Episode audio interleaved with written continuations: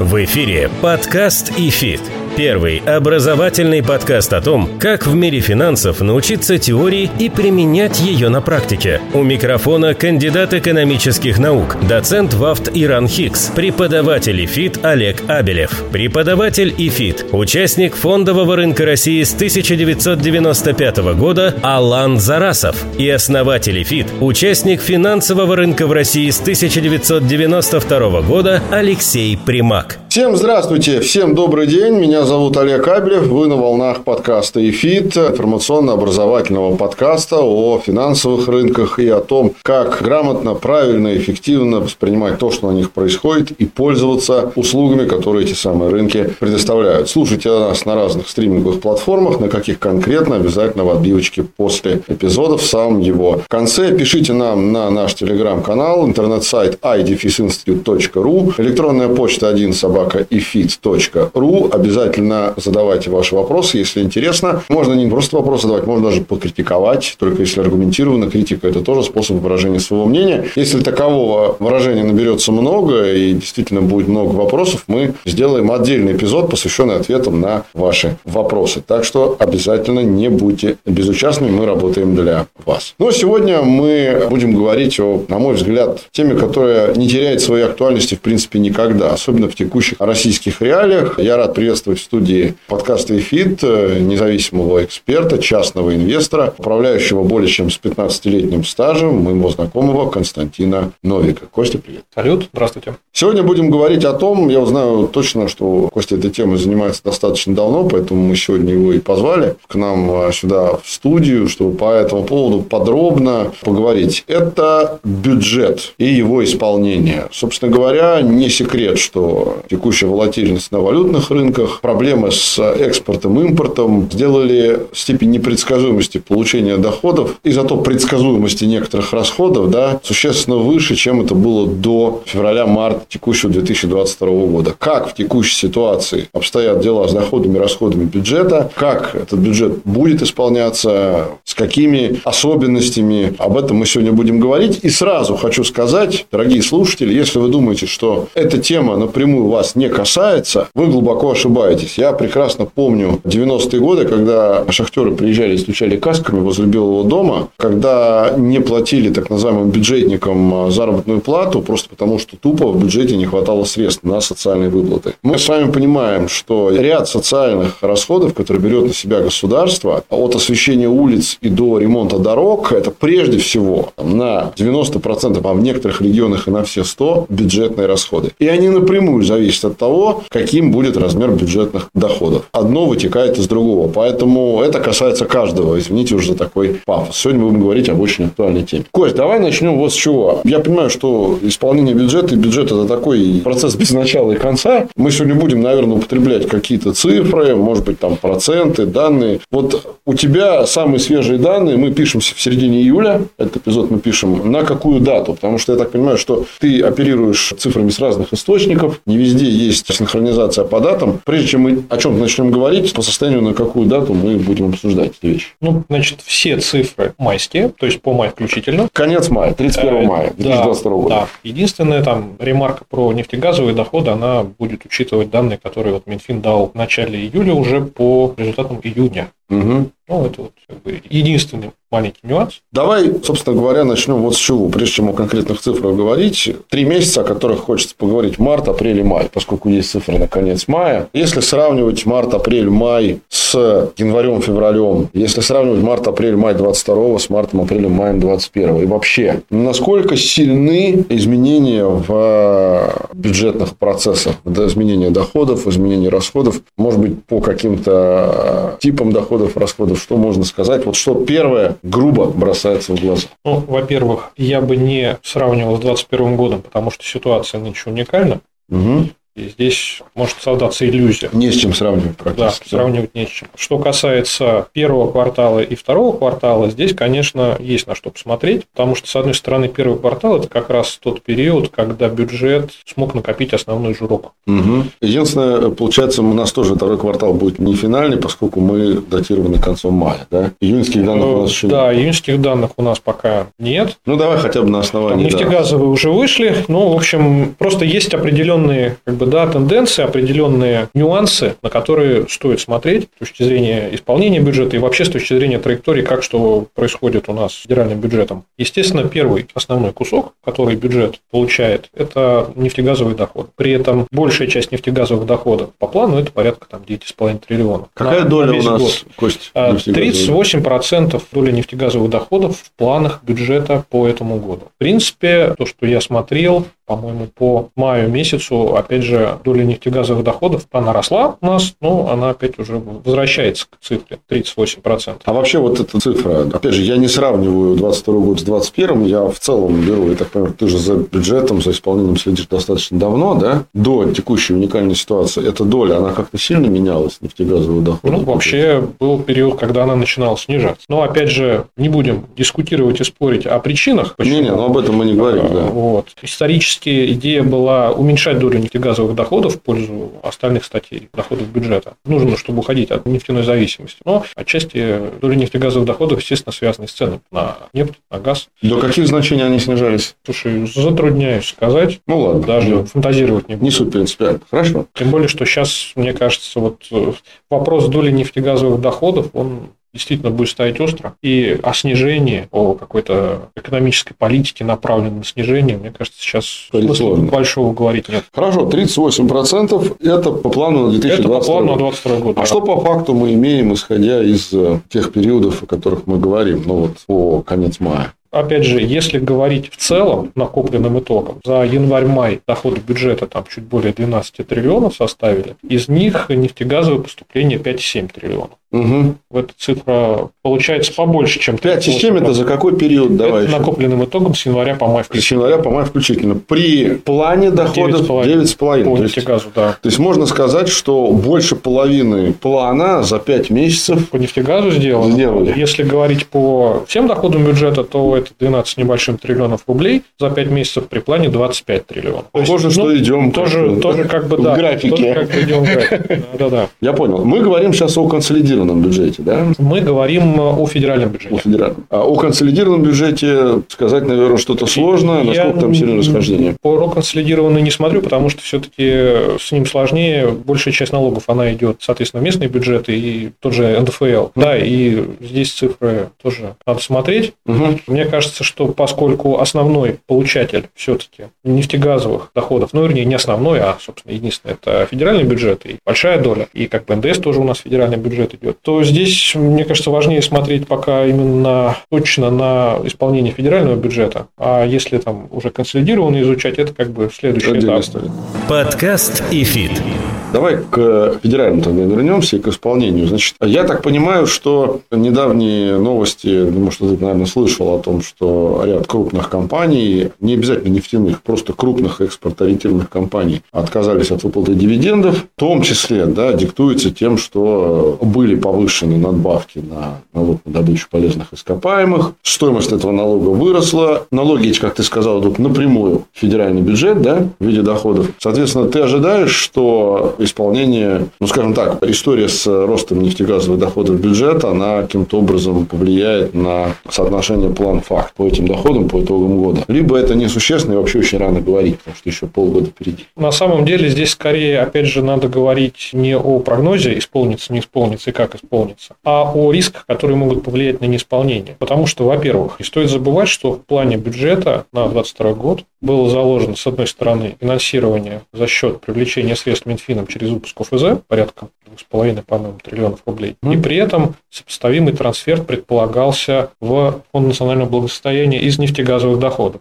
Соответственно, сейчас мы убираем привлечение, убираем трансфер и получаем, что, в общем, бюджет ничего не теряет, ничего не находит, и весь нефтегаз как бы идет на расходную часть, и вроде бы здесь все может быть неплохо. При этом, если Минфин будет привлекать деньги, то появляется дополнительная возможность для финансирования дополнительных расходов. И если будет, потому что ставка снижается, и в какой-то момент, может быть, и выйдет.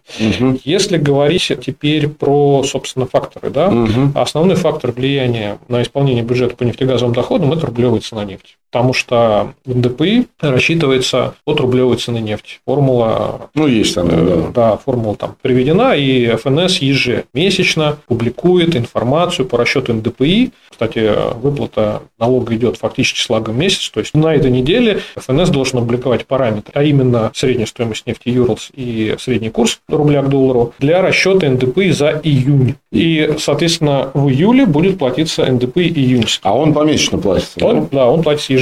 Соответственно, в мае платился апрельский, в апреле платился мартовский, то есть то, что получилось в марте. И здесь стоимость нефти рублевая получается у нас, и она существенно влияет. Порядка 100 рублей рублевой цены нефти дают в месяц 24 миллиарда рублей. Изменение на 100 рублей дает изменение на 24 миллиарда рублей нефтегазовых доходов. И вот как раз оценку я делал и публиковал на своем канале еще в прошлом месяце относительно поступления за июнь, порядка 0,7 триллиона. С учетом тех данных, которые публиковал ФНС, собственно, Минфин по нефтегазовым доходам в начале июля выпустил данные, да, действительно 0,7 триллиона получилось. То есть вот это влияние 100 рублей 24 миллиарда, оно есть. Соответственно, либо снижение цены нефти, либо укрепление рубля, да, это так или иначе будет влиять на нефтегазовые доходы. И тут получается, что эти факторы могут друг друга вообще нивелировать. Могут нивелировать, и, в принципе, могут усиливать, могут ухудшать.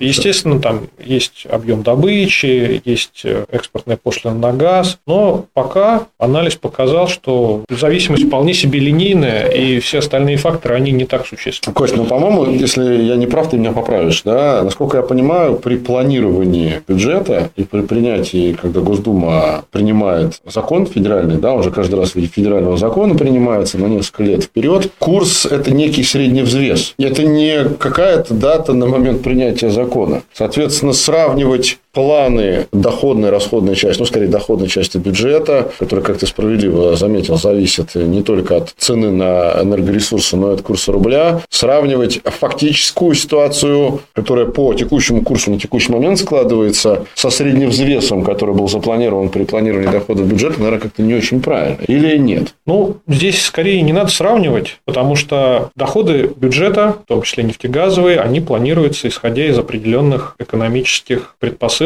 из определенных экономических прогнозов. И вот как раз прогноз по экономической ситуации, в том числе там Минэк участвует в его разработке, он делается до подготовки бюджета. И на основе этого прогноза, макропрогноза, уже строится бюджетное планирование. Я просто поясню свой вопрос. Меня всегда немножко коробит, когда я слышу в СМИ заявление кого-нибудь о том, что бюджет сверстан или спланирован, исходя из вот цены. Называется какая-то цена, либо называется курс. Ну, как можно об этом говорить, если есть средневзвешенное значение за несколько лет? Получается, что при исполнении бюджета мы все равно находимся в определенных каких-то параметрах курсового диапазона. Другое дело, что мы можем выходить за эти границы, да? Ну, когда исполняем бюджет, нет. Я бы не говорил о параметрах курсового диапазона, потому что не совсем корректно, если мы говорим о нефтегазе, разрывать цену на нефть и курс. Вот когда мы их связываем вместе, мы получаем ту самую рублевую цену. И вот как раз эта самая рублевая цена, она у нас и де-факто, с учетом формулы, которая есть, она де-факто-то и влияет на получаемый бюджетом доходы от добычи нефти. Заметьте, не обязательно нефть экспортировать компаниям нефтяным российским, да, они добыли нефть, они уже платят НДПИ согласно буква «Д» и согласно внешней цене. Да. Я, кстати, хочу сказать, дорогие слушатели, тоже в канале у Кости «Тихие деньги» есть целый цикл публикаций. Насколько я помню, называется он «Рубль и бюджет». Вот там более подробно Константин про это говорит, о чем мы сегодня беседуем. Просто обо всем не уговоришь, поэтому там достаточно подробно об этом. Ссылку тоже дам в описании к этому эпизоду. А сейчас давай вернемся к исполнению. Ты сказал про нефтегазовые доходы. Ну, давай все-таки мы поговорим и о наполнении бюджета через эти доходы. Я так понимаю, основной вклад вносит тот самый налог на добычу. Нет, это НДПИ. НДПИ на нефть. Вот если мы, опять же, там поговорим про план и про факт. Факт не сильно отличается от плана с точки зрения компоновки. 9,5 триллионов – это план по нефтегазовым доходам на 2022 год по всем. Из них НДПИ на нефть 6,9 триллиона. Ух ты. Ну, собственно говоря… Из 9,5 – 6,9 – один налог. Так, неплохо. Слушай, а вот этот пресловутый налог на добавленный доход, о котором активно говорилось, я так понимаю, он пока его роль в доходах нефтегазовых невелика, да? НДД, да. Роль НДД пока невелика. Она и планировалась-то на уровне 1 триллиона из 9,5 триллионов. Ну, во-первых, она волатильная оказалась. То есть, она месяц к месяцу может меняться в существенных пределах. Вот. И пока разница небольшая. Та компонента, которая условно показала положительный сюрприз, это экспортная пошлина на газ. Потому что как раз экспортная пошлина на газ, она предполагалась на уровне, по-моему, чуть меньше триллиона по году. А по факту она уже превысила эту величину. Подкаст iFIT. Давай, кстати, вот тоже только ленивый этот вопрос не задают. Часто мне его задают, и я хочу его тебе адресовать. Во-первых, можно ли на него ответить? Потому что я сейчас его задам, а разбивки такой нет. Можно ли сказать, какая доля в этих 38% это нефть, а какая газ? Либо тут все в едином котле, и это все взимается... единым фронтом. НДПИ общий, либо все-таки можно сказать, что там... Нет. Вот если мы говорим про НДПИ, например, нефть 6,9 триллиона, газ, это в прогнозе 0,6 триллиона. Это не считая 6,9, да? Это не считая 6,9. А суммарно, то если мы сложим все, и нефть, и газ... И ну, есть еще газовый конденсат, который да. Вот все вместе, если мы сложим. 8,8. НДПИ весь НДПИ 8,8, да. А доходы 9,5. Доходы 9,5, да. То есть, вот они примерно 0,7 триллиона рублей, которые от не НДПИ, от каких-то других... 0,7, да. 1,7, например, если вот 9,5 взять, да, и еще 1,7 пошлины давали. Причем основные пошлины как раз здесь это газ, потому что нефть, нефтяные пошлины, все-таки налог в основном через НДПИ теперь берется, и нефтяные пошлины там порядка 0,6 триллиона, а газ там порядка триллиона. Понятно. При этом, кстати, еще важный момент, это то, что вот если все складывать, все положительные вещи, да, там налоги, акцизы, то цифра окажется больше, чем 9,5 триллиона, потому что есть такая штука еще как то, что называют демпфер или там обратный акциз. Давай поясним, что это такое. Это значит, история связана с периодом, когда необходимо было сдерживать цены на бензин, и, соответственно, нефтяники, если цена на бензин за рубежом высокая, они его активно экспортировали, дефицит бензина образуется в России, цены на бензин растут. Чтобы как-то эту историю сгладить, нефтяникам предложили демпфер. То есть, если бензин остается здесь, то нефтяникам еще и доплачивают из бюджета. Единственное, хочу добавить, что в стоимости, там, условно, 1 литра бензина, я про Россию говорю, про за рубежом это отдельная история, доля акциза, насколько я помню, там 60 или 65%, по крайней мере, была, по состоянию на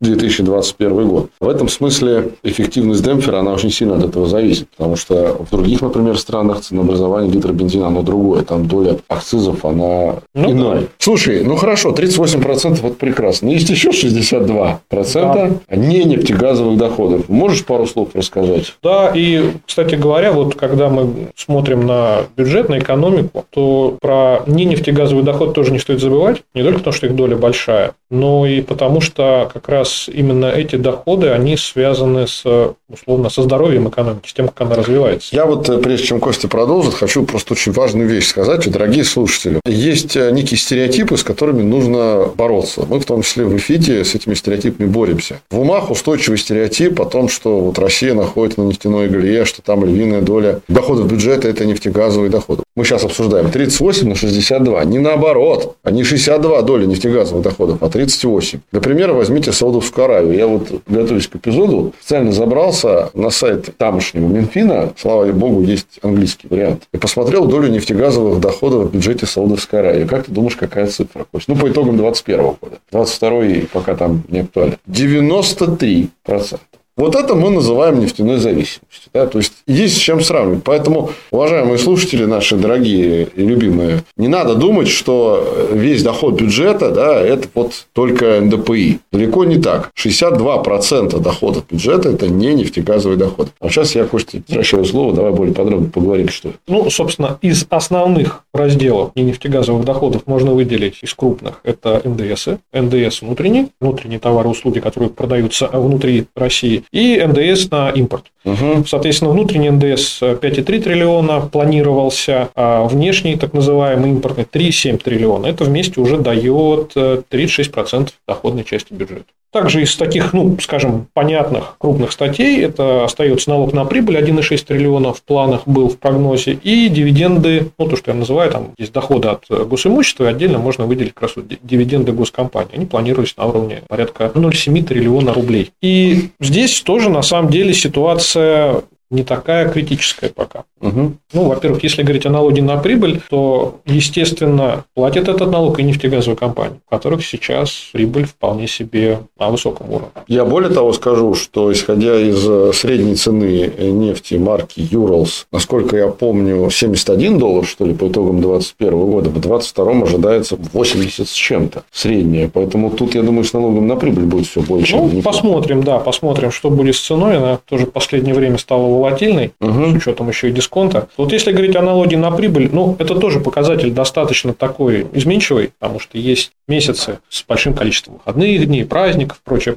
Но, тем не менее, за первые 5 месяцев исполнено более половины плана по налогу на прибыль. То есть, из 1,6 триллиона порядка 860 миллиардов уже получено. То есть, чуть больше половины. Конечно, показатель волатильный, и надо смотреть будет, что дальше происходить, но, тем не менее, осталось уже не так много добрать все-таки. Потому что, когда мы говорим там о триллионах, это такая приличная сумма, когда уже цифры меньше триллионов, то здесь появляется пространство для маневра. Если говорить про НДС, внутренний НДС, это, понятно, внутренний спрос, и здесь, конечно, статистика бюджетная, которая есть, она показала, что действительно был всплеск по сбору НДС в марте, это как раз когда население активно закупалось впрок. Был провал по сбору НДС в апреле, когда тратили запасы, но в мае уже показались первые признаки восстановления, и опять НДС пошел расти. И, в принципе, получается, что 2,4 триллиона накопленным итогом уже собрано.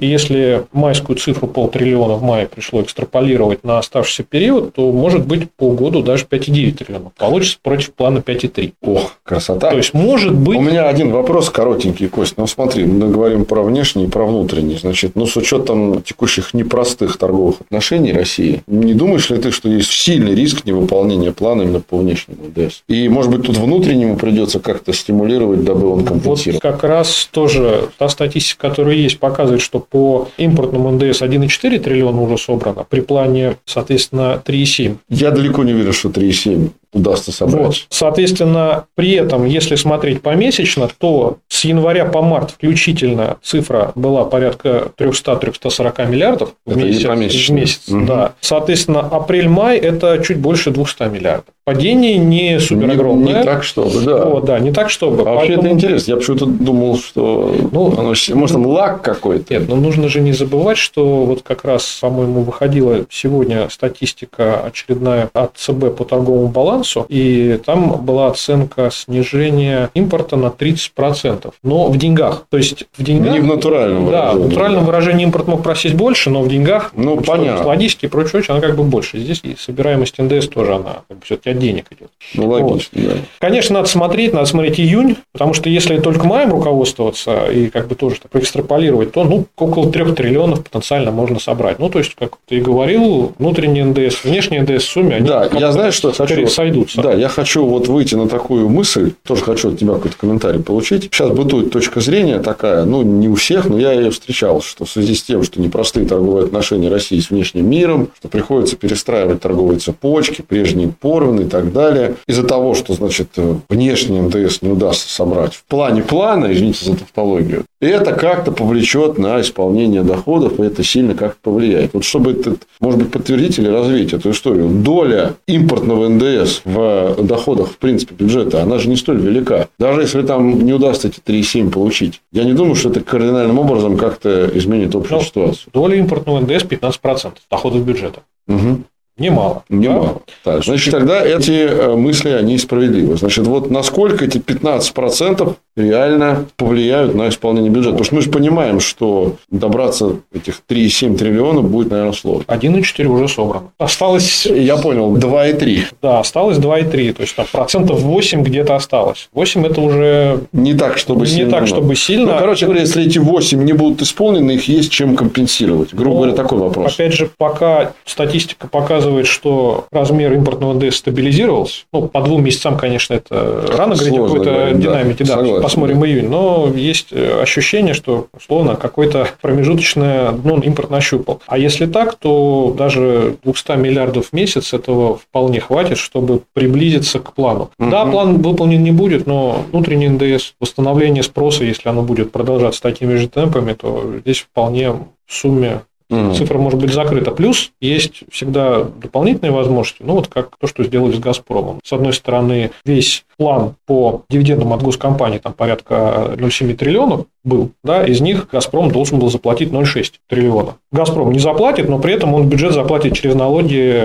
1,2 триллиона, там 1,2-1,3, по-моему. То есть, это мы получаем, что к плану всех поступлений дивидендных у нас еще, соответственно, плюс 0,5, плюс 0,6. А доля вообще дивидендов госкомпании от доходов, она насколько велика сейчас? Она была небольшой, это порядка 3%. Ну, если мы говорим как раз о недоборе где-то по каким-то показателям, вот у нас тут 3%, там 3%. Вот смотри, Кость, какая история интересная. Вот как активно раздувается история по поводу того, что не хватает средств в бюджете, поэтому дивиденды госкомпании не платят акционерам, напрямую платят в бюджет, а это 3%. И только что мы с тобой обсуждали импортный НДС, который 15, да, и которого осталось 8. То есть, даже вот эти 8%, а то почти в 3 раза превышают долю дивидендов госкомпаний как доходную часть бюджета. Это к вопросу о том, что есть какие-то восприятия, а есть вот реальные цифры. Ну, тем не менее, смена парадигмы с «Газпромом», она позволит дополнительно еще плюс 3 сделать. И от этих 8 останется 5.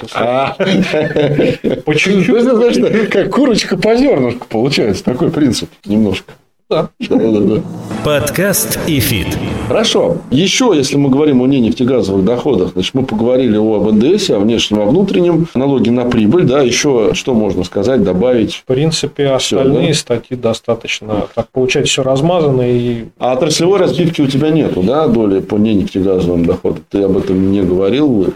Смотри, если мы говорим про внутренний НДС, да, ну, там, мне кажется, отраслевая разбивка. Большая, да. Такая, да. Я понял. Штука тонкая. Если мы говорим про налог на прибыль, который всего 6% весит, то там большого смысла нет делать отраслевую разбивку. Вот. Если мы говорим про дивиденды, то там все ее знают. Видно, да, кто, неважно, кто в итоге заплатит через дивиденды, кто через налоги, но основные плательщики это тоже нефтегазовые компании все-таки остаются. Особенно сейчас банкам, понятно, сложно, им разрешили не платить. Понятно. И вот в этих вот 62% ненефтегазовых доходов основная доля, налог. Вот НДС. Все, я понял. Если мы сложим внутренний и внешний, у нас получится 36%. 36%. Сопоставимо, между прочим, с нефтегазовым. Практически нефтегазовый доход. Да. Вообще любопытное наблюдение. Я не знаю, насколько такая тенденция была уже в российской практике, что 2 НДС в сумме сопоставимы со всеми нефтегазовыми доходами. Плюс-минус. Но это тоже нюанс, потому что все-таки это будет зависеть, в том числе, от внутреннего спроса. Потому что внутренний НДС он самый большой. Вот. Развитие экономики. Окей, теперь пару слов о том, о чем все очень любят, с одной стороны, говорить непрофессионалы, те, кто не занимаются бюджетным планированием, о чем не любят говорить профессионалы, а именно прогнозирование. У меня 2 вопроса будет. Да? Первый, реалистично ли исполнение вот по тому плану, который был принят на 2022 год, по основным параметрам. И второй вопрос, он такой уже скорее из серии «А что если?». Вот мы говорим все время про план, про планирование бюджета. Сталкивался ли ты с ситуацией, и возможно ли такая ситуация, когда под факт подкручивается план? Ну, то есть, проходит там какое-то время, 3-4 месяца, мы видим, что план не достигнут. Мы плановые доходы меняем и говорим, что мы планируем получить там не 10 рублей по этой статье, там, не знаю, 5. Нет, ну, тут же задача не выполнить или не выполнить план. Тут задача, чтобы понять, сколько можно израсходовать денег. План – это штука такая достаточно сложная. Расходы, доходы, да. В этом смысле, когда говорим о плане, это скорее просто понимание, что по итогам года пока не маленькая вероятность того, что бюджет свои 25 триллионов доходов получит. И, соответственно, против этих 25 триллионов доходов бюджет вполне себе может поставить 25 триллионов расходов. А с учетом доступной ликвидной части ФНБ, эта цифра еще может быть на несколько триллионов больше. А по итогам 2021 года, напомню, у нас был дефицит, профицит, по-моему, дефицит, да, был? По итогам 2021, слушай, не помню. Не помнишь, да? Не помню. Давай все-таки вернемся к поводу плана и там подгонки под план. Это понятно. По каким статьям ты видишь максимальный риск, ну, скажем так, вот, недосбора, недовыполнения и так далее? Пока НДСы друг друга вроде бы уравновешивают, но вот это те статьи, где есть риск снижения спроса, еще больше падения импорта, вот здесь как раз риск недобора будет присутствовать.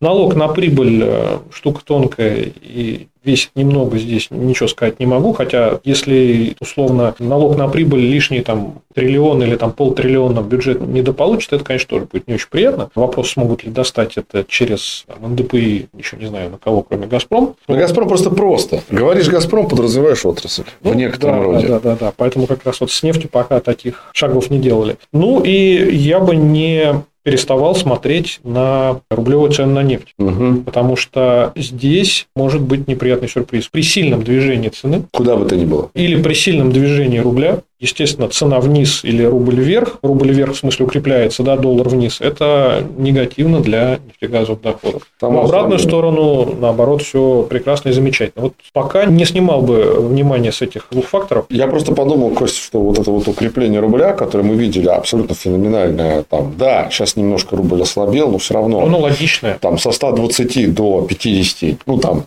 плюс. Но ведь по доходам-то ударит, наверное, ударит достаточно сильно. В плане того, что экспортеры они недополучат и недоплатят, соответственно. Ну, вот опять же, если говорить о рублевой цене нефти, да, если про нефтегаз говорить, 5,7 триллионов в мае уже пришли. Но вот июнь принес еще 0,7 триллиона. Это у нас уже 6,4. Да. 6,4 из 9,5. Если мы возьмем... Остается чуть больше 3 триллионов рублей. Остается чуть больше 3 триллионов рублей, совершенно верно. А, соответственно, 0,7 триллиона рублей за июнь, это получалось при рублевой цене на нефть примерно 5200 за баррель.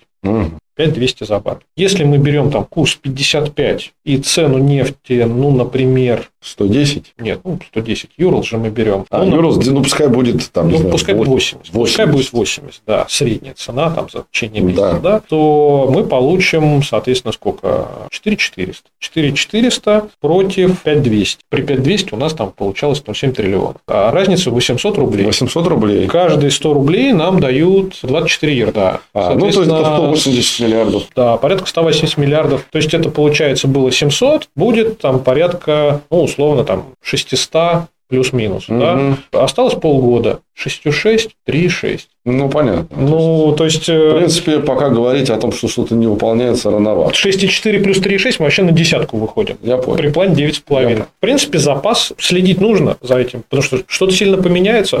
Условно, там, не знаю, еще там $10 нефть, например, упадет. Не сказать, что бюджет сейчас себя комфортно чувствует. Очень много факторов влияет, но пока может. Но вот если мы говорим про два фактора, которые ты справедливо заметил, которые нельзя по отдельности рассматривать, стоимость Юралс и курс рубля. Наверное, неправильно будет, если я тебя спрошу, а может и правильно, какой фактор влияет сильнее на наполнение бюджета доходами, либо они не рассматриваются. Так они же вместе, рублевая цена получится. Но есть один интересный нюанс здесь. Поскольку при снижении рублевой цены на нефть сумма, вплачиваемая в бюджет, если мы говорим про рубли, она тоже снижается, то здесь появляется интересный нюанс, связанный с тем, а сколько для этого придется тратить экспортерам долларов, сколько продавать. И вот здесь может условно появиться такая точка равновесия, да? То есть, когда объем предложения валюты, он начнет снижаться именно из-за того, что снижается объем НДПИ. И рубль может как раз там будет нащупывать какие-то уровни. Но в целом, конечно, это, опять же, когда мы говорим про продажи, даже валюты, с учетом отсутствия там, бюджетного правила, с учетом отсутствия Банка России на рынке как стабилизирующего фактора. Эти дисбалансы спрос-предложения, они возникают одномоментно. Там, в течение нескольких дней они быстро возникают, быстро проходят. Условно, импортеру понадобились деньги для закупки, он просто придет и купит на бирже вот сейчас в моменте, и курс рубля может там ослабнуть. А потом придет экспортер, и все это прекрасно. Пока у нас торговый баланс сугубо положительный. Да, уж настолько положительный. Мне кажется, я такую активную торговую позицию России не помню за последние пару десятков лет уж точно. Недавно была статистика, мне очень понравилось по этому поводу. Пару дней назад я тебе говорил, что первый квартал, по-моему, или первое полугодие, точно не помню, 2021 года это 39 миллиардов, а сейчас просто добавляется единичка перед, и превращается это в 139 миллиардов. Ну, то есть, это просто максимально активная торговая позиция. Это, на самом деле, кто говорит, что это очень хорошо, он не очень понимает до конца экономические процессы. Резкое изменение сальдо – это никогда не есть хорошо, потому что, так или иначе, есть какие-то процессы, какие-то куски платежного баланса, которые от этого будут страдать. А значит, будем страдать и мы с вами. Подкаст iFIT. Последняя вещь, которую я хочу обсудить, и на этом мы будем, наверное, плавно завершать, это бюджетное правило. Его сейчас, как я понимаю, отменили, оно не действует. Ну, во во-первых, я прошу тебя, если можно, максимально просто объяснить, что это за история такая нашим слушателям. Вообще, что это такое и зачем оно нужно. И второе, гипотетически представим бы, что вот по состоянию на сегодняшний момент оно бы действовало. Это как-то бы повлияло, скорректировало бы те цифры, о которых мы с тобой весь эпизод говорили, в плане доходов бюджета. Ну, значит, по порядку. Бюджетное правило нужно было для того, чтобы как раз защищать бюджет от голландской болезни, от большой доли нефтегазовых доходов. Определялась цена отсечения, выше которой, если цена нефти оказалась выше этой цены отсечения, то доходы, полученные бюджетом при такой высокой цене нефти, они направлялись в Фонд национального благосостояния. Все. И по факту, если смотреть на проект бюджета на 2022 год, то там был параметр не нефтегазовый профицит или дефицит. И он как раз по не нефтегазовым доходам получается дефицитный у нас бюджет, если просто убрать. Нефтегаз, но не весь нефтегаз, а выше цены отсечения. Цена отсечения там это 40 с чем-то долларов. А цена отсечения устанавливается вот в бюджете, она установлена, есть формула индексации ежегодной. Это вот как бы так закрепили, так решили. Соответственно, получается, что сверх этой цены полученные доходы, они направлялись в ФНБ. Фонд национального благосостояния, они там конвертировались в валюту. То есть, на эти деньги покупался доллар. И таким образом, получается, у нас с одной стороны есть предложение валюты со стороны нефтяников, которые должны заплатить большой НДПИ. И если посмотреть, там, прошлый год у нас тоже бюджет с точки зрения торгового баланса весьма и весьма профицитный был. Но предложение валюты уравновешивалось спросом со стороны бюджетного правила. Частично как-то уравновешивалось, и получалось, что рубль в этом смысле он не так укреплялся, балансировался, там, мог даже в отдельные моменты времени ослабевать. Теперь, если это бюджетное правило ушло, да, опять же я говорю, поскольку оно было, и поскольку эти средства направлялись в ФНБ, а это более 2 триллионов рублей, то возникал формально не нефтегазовый дефицит, его нужно было чем-то финансировать. Он финансировался за счет привлечения Минфином долгового финансирования за счет выпуска ОФЗ на сопоставимую сумму. Сейчас ОФЗ не выпускается, но и в ФНБ средства не направляются. Ну, в смысле, бюджетное правило это не работает. Поэтому, если бы оно было, в принципе, так же все бы оставалось. Минфин бы выпускал ОФЗ. Вот если бы Минфин не выпускал ОФЗ, не мог бы выпускать ОФЗ, да, а ФНБ бы все равно пополнялся бы, вот, несмотря ни на что. И траты было бы производить очень сложно из ФНБ. Тогда возникал бы вопрос как раз на размер нефтегазового дефицита с точки зрения исполнения. Но я так понимаю, что вопрос выпуска ОФЗ он пока открытый. Пока, да. И, возможно, в ближайшее время Минфин к этой практике вернется. Другое дело, что рыночные ставки, они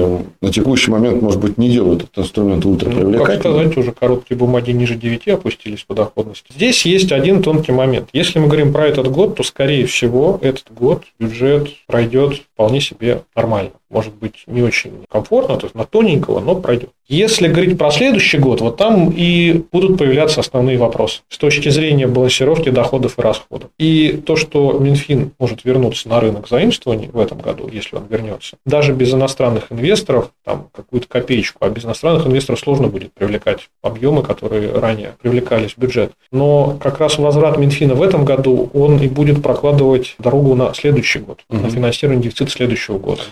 Такой заблаговременный шаг взором на следующий. Конечно, да. Нужно протестировать рынок, посмотреть потенциальный спрос, посмотреть уровни, на которых... Ну, ты ожидаешь возврата? Ну, Минфина, думаю, что либо конец третьего, либо в четвертом квартале Минфин попытается выйти, особенно как раз вот посмотрим, что ЦБ со ставкой сделает.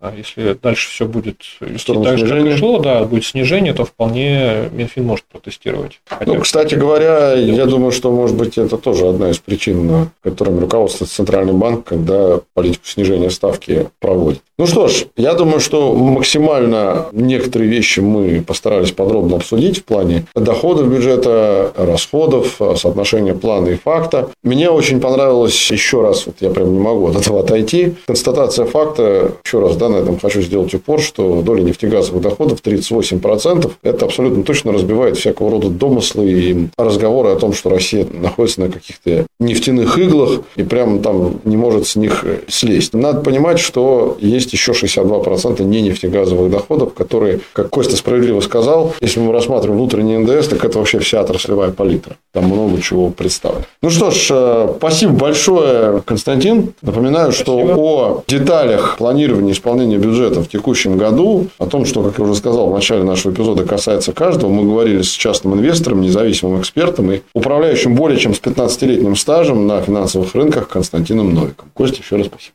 Да? Спасибо. Я напоминаю о том, что нас можно слушать на разных платформах и стримах. Еще раз, пишите нам на электронную почту, пишите нам на нашем сайте idefizinstitute.ru. Более подробно с выкладками, которые делает Константин у себя в Яндекс.Дзен на канале «Тихие деньги», можно будет ознакомиться, пройдя по ссылке в описании к этому эпизоду. Ну и если кого-то этот вопрос заинтересует, там можно будет найти ответы на все интересующие вас вопросы. Ну, может, если и не на все, то на большинство.